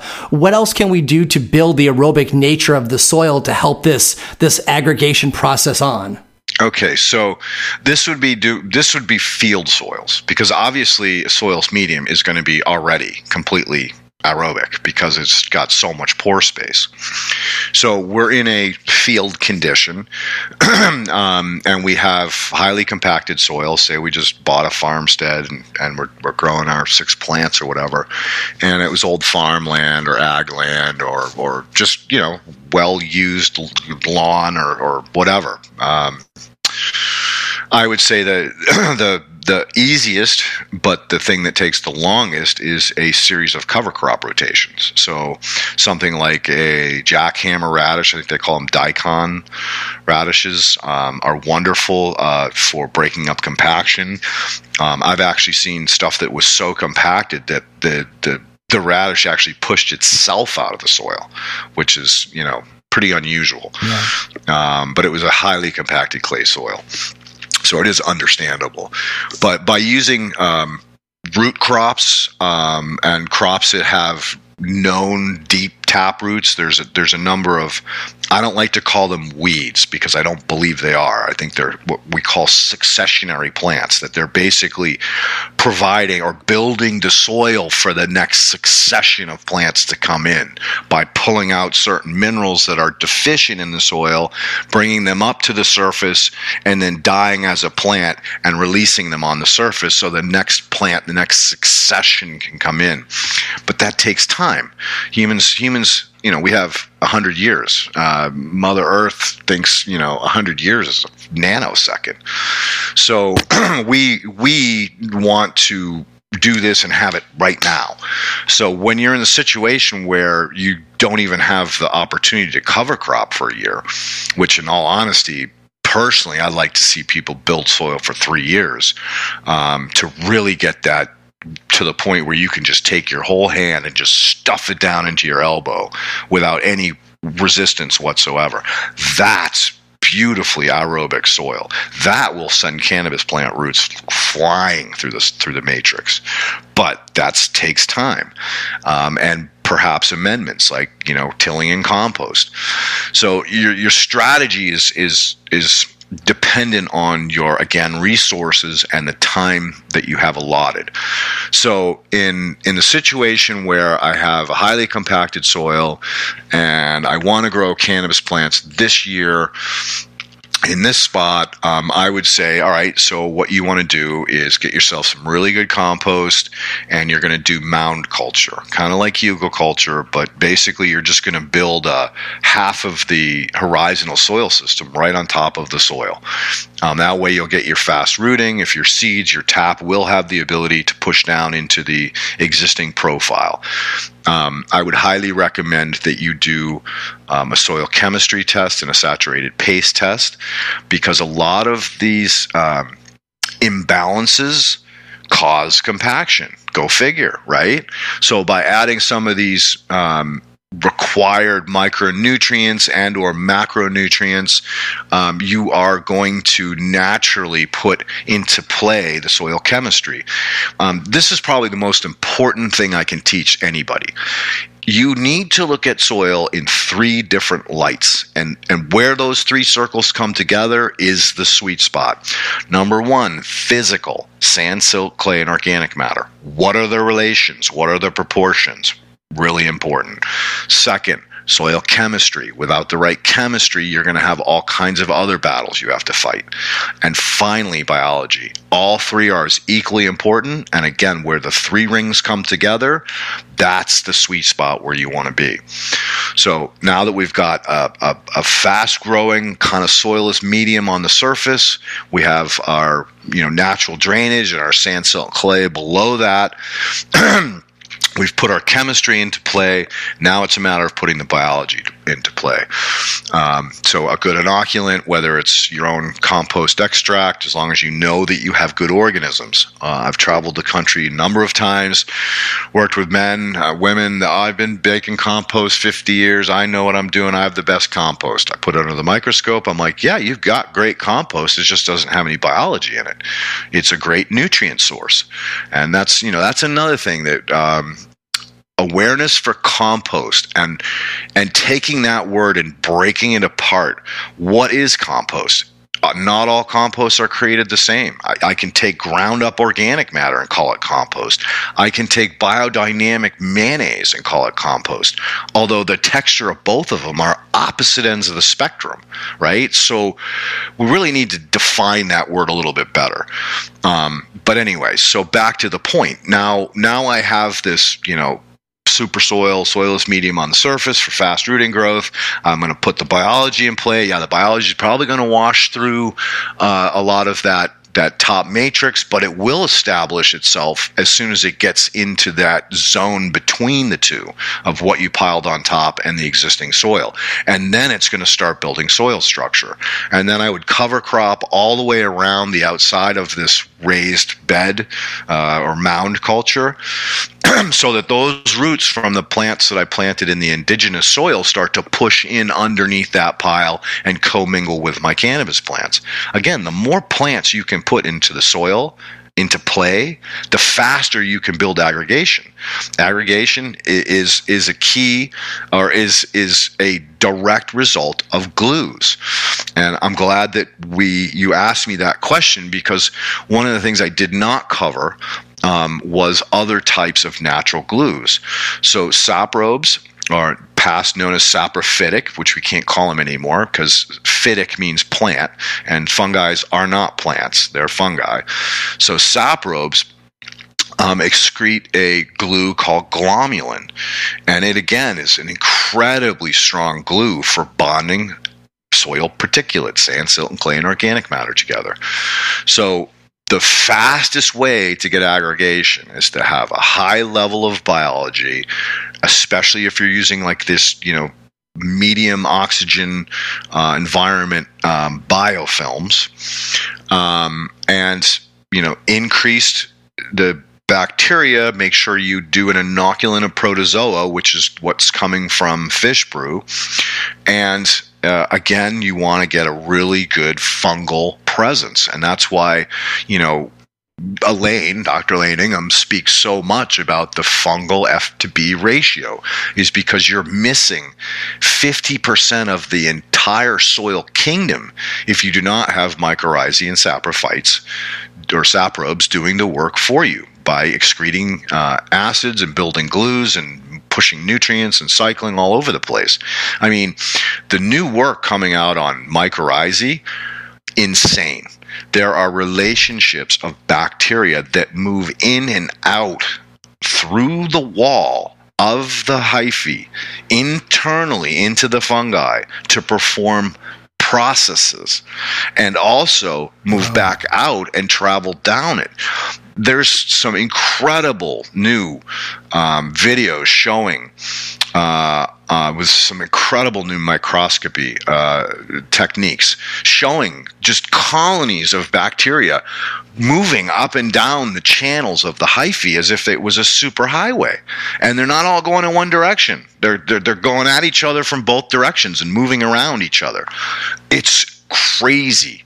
So if you do not have these these organisms in play, you're losing 50% of the potential uh, of of you know plant genetics. And again, if you're going to use mycorrhizae and you're going to use it in pots, you gotta have plants growing nonstop in that, or the mycorrhizae is gonna die. And if you use any soft rock phosphate, you're gonna disassociate that plant with the mycorrhizae, and the mycorrhizae is gonna die. And remember, it takes 90 days for full colonization. So that means from the root to the source of sand, silt, and clay to mine. So again, if you have a super soil and you do not have sand, silt, and clay, don't waste your money on mycorrhizae inoculants. You're just throwing your money out the window. But those guys are what is going to speed up that aggregation process. And in the case of a mound culture, um, in the fall, you want to plant it with a winter wheat. You want to plant it with something that's going to continuously feed your biological kingdoms um, throughout the course of the winter or until they go dormant. Now, if, if it freezes and it goes dormant, that's fine. Everything is going to be in play in spring, just like it is in nature. So, you know, those are the those are the key ways to to build um, soil in a un ideal dirtish environment. Right on. That's great. You know that um, the uh, the mound style um, is actually what you taught during uh, the water and watering episode, and to, for me to get over my hydrophilic soil, right? Because the the hydrophobic, so, hydrophilic me, means yeah, yeah, yes, hydrophobic. You got it.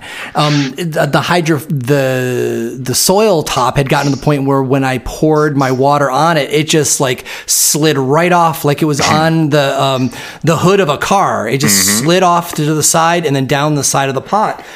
And during that episode, you're all like, heck, you know, cover cover all of that with compost and make sure it doesn't dry out. Just keep it nice and moist. And, you know, maybe it took two weeks for the constant interaction and of all that the compost and the moisture and the microbes, the bacteria in the compost it just like woke up all of the cysted biology in my bio hydrophobic soil and and it just like melted away and i can mm-hmm. see how if you had a pile of that um, and they were you know they were placed nearby each other on acreage how it would have that same effect you're you're essentially softening up parts of its protective you know, sheath and encourage coaxing some of the life to come back and wake up again um, until that it can then spread itself.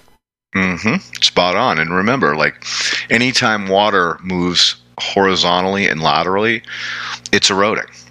And you do not want that. And that's you know, that's the biggest problem we have as a as a species right now is is the loss of soil through transportation. All eighty percent of all the soils on this planet came from transportation. So that's wind or water. And to have bare soil, I mean, I live out here in Oxnard, and every time the wind picks up, you get dust devils, and everything is caked with dust all the time um, because these guys are just constantly plowing and rotating, and they're never cover cropping. Um, and they don't give the soil a chance to, to heal itself.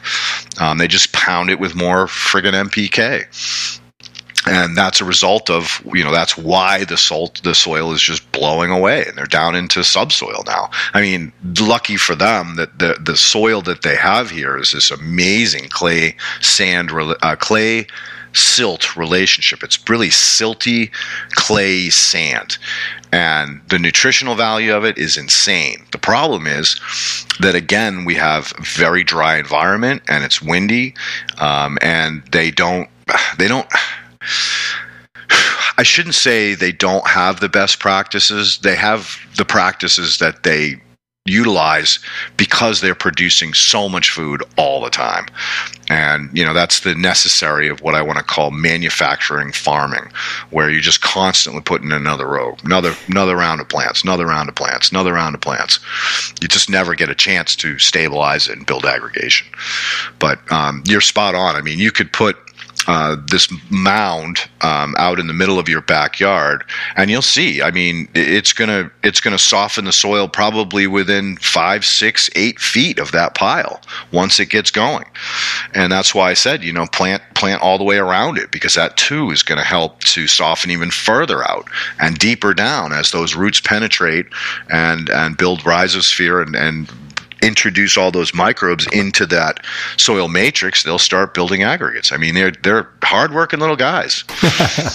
Fantastic. Well, we have reached the end of our time. Leighton, thank you so much for sharing your insight as usual. You know, as, as you know, I love coming to you as a soil scientist because not only do you have the hard earned data and science to break down, but also um, um, you know, you're uh, you're a rambunctious storyteller, so so you're you're a lot of fun to hang with too. So my pleasure, so, Shango. It's always a pleasure to hang out with you. Right on, brother. Well, so we'll see you next time.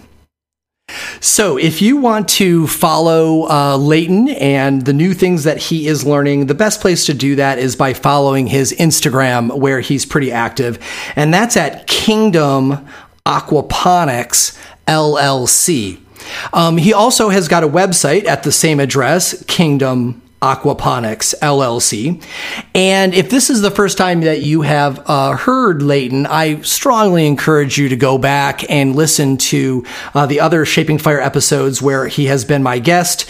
Uh, episode number 54 on geology and biomimicry. And that's the episode where we talk about the, um, the layering technique of creating substrate for containers and pots and raised beds.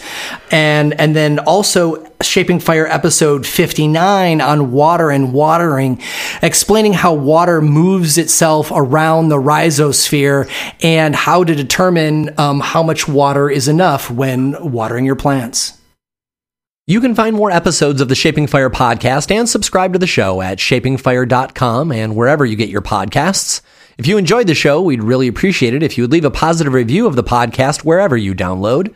Your review will help others find the show so they can enjoy it too. On the Shaping Fire website, you can also subscribe to the newsletter for insights into the latest cannabis news, exclusive videos, and giveaways. On the Shaping Fire website, you also find transcripts of today's podcast as well. Be sure to follow on Instagram for all original content not found on the podcast. That's at Shaping Fire and at Shango Los on Instagram. Be sure to check out the Shaping Fire YouTube channel for exclusive interviews, farm tours, and cannabis lectures. Does your company want to reach our national audience of cannabis enthusiasts? Email hotspot at shapingfire.com to find out how. Thanks for listening to Shaping Fire. I've been your host, Shango Los.